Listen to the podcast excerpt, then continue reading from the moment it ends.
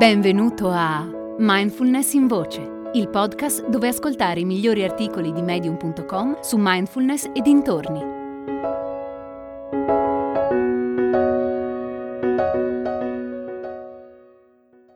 Il delicato equilibrio tra attenzione e consapevolezza di Marta Brzosco. Mindfulness può essere un concetto difficile da afferrare sì, sappiamo che riguarda lo stare nel momento presente, il prestare attenzione, il non giudicare. Ma quali sono realmente i processi cognitivi coinvolti quando siamo presenti e consapevoli?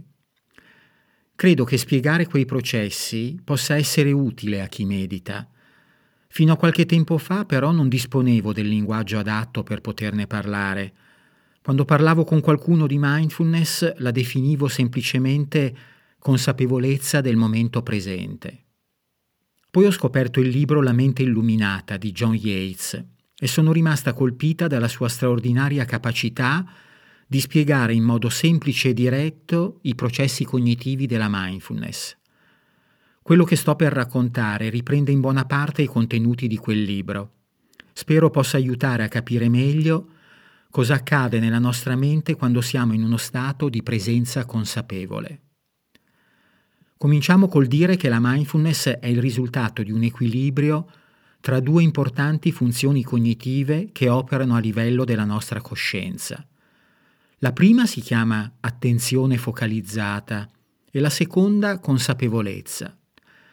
Per comprendere sia l'una che l'altra e la relazione che intercorre tra le due, immagina di essere in una situazione nella quale sei molto concentrato su qualcosa. Ad esempio, sei in biblioteca e in un libro hai appena trovato un passaggio che stravolge la tua comprensione dell'argomento che stai studiando. Il risultato è che sei totalmente immerso nel testo che hai davanti agli occhi. L'abilità cognitiva che stai usando in quel momento si chiama attenzione focalizzata. L'aspetto più importante da sottolineare è che questo tipo di attenzione può essere diretta soltanto su un oggetto alla volta. Pensala come un raggio laser che puoi puntare in un'unica direzione alla volta. Se vuoi che illumini un oggetto diverso, devi ripuntarlo altrove. Non puoi puntarlo su due oggetti contemporaneamente. La tua attenzione focalizzata è come un raggio laser. I monaci buddisti lo sanno da millenni e la scienza occidentale oggi lo conferma. Questo, tra l'altro, è il motivo per cui l'idea di multitasking è di fatto un'illusione. Per quanto tu possa avere l'impressione di prestare attenzione a più oggetti contemporaneamente, quello che accade in realtà è che sposti molto rapidamente la tua attenzione da uno all'altro. Così facendo, però, sprechi parte della tua energia cognitiva, concetto su cui tornerò tra un attimo.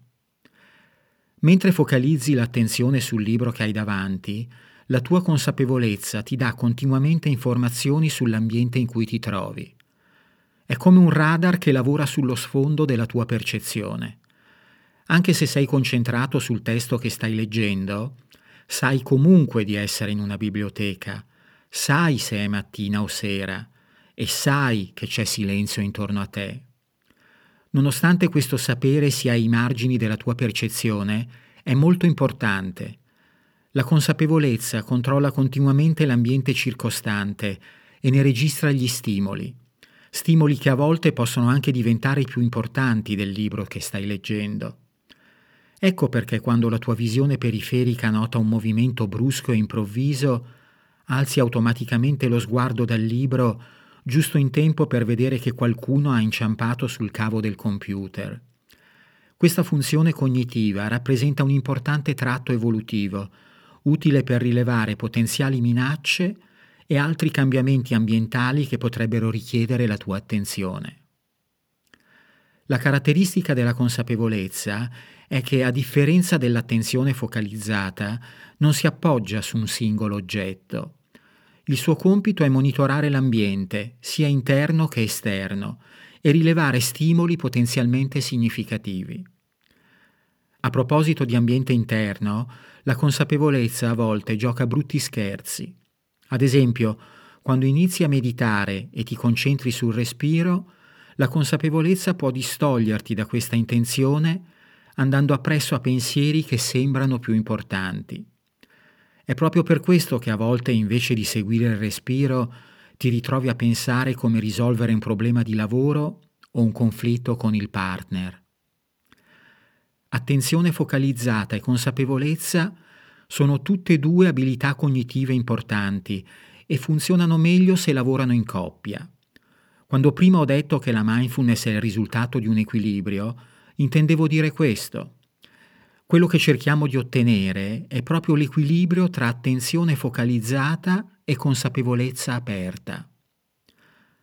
La difficoltà che molti incontrano nel coltivare la mindfulness è data dal fatto che sia l'attenzione focalizzata che la consapevolezza si alimentano della stessa energia, quella che prima ho chiamato energia cognitiva.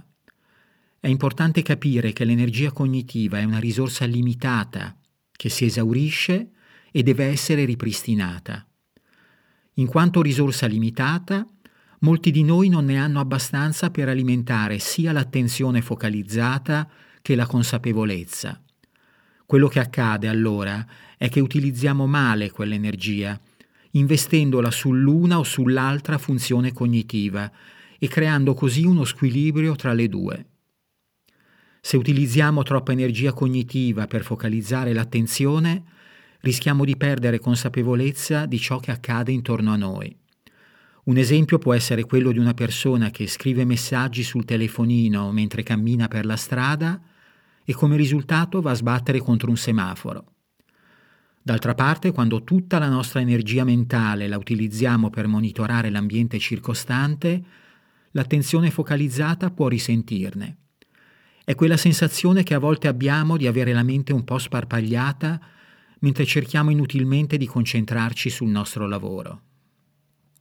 La meditazione di mindfulness è quindi una particolare tipologia di allenamento mentale che mira a ripristinare l'equilibrio tra attenzione focalizzata e consapevolezza. L'idea è mantenere l'attenzione sull'oggetto che abbiamo scelto senza però perdere di vista il contesto in cui ci troviamo. Per arrivare a questo risultato, il praticante lavora sull'aumentare la propria energia cognitiva. La logica alla base di questo lavoro è la stessa dell'allenamento fisico. Più ti alleni, più la muscolatura acquisisce la forza necessaria per fare certi movimenti. Allo stesso modo, più mediti, più la tua energia cognitiva sarà in grado di sostenere contemporaneamente sia l'attenzione focalizzata che la consapevolezza. Un altro aspetto importante del training di mindfulness è imparare a lavorare con intenzione. Prima di arrivare a questo stadio, noterai che la tua attenzione salta da un oggetto all'altro senza controllo, guidata non dalla tua volontà, ma da processi automatici della mente inconscia.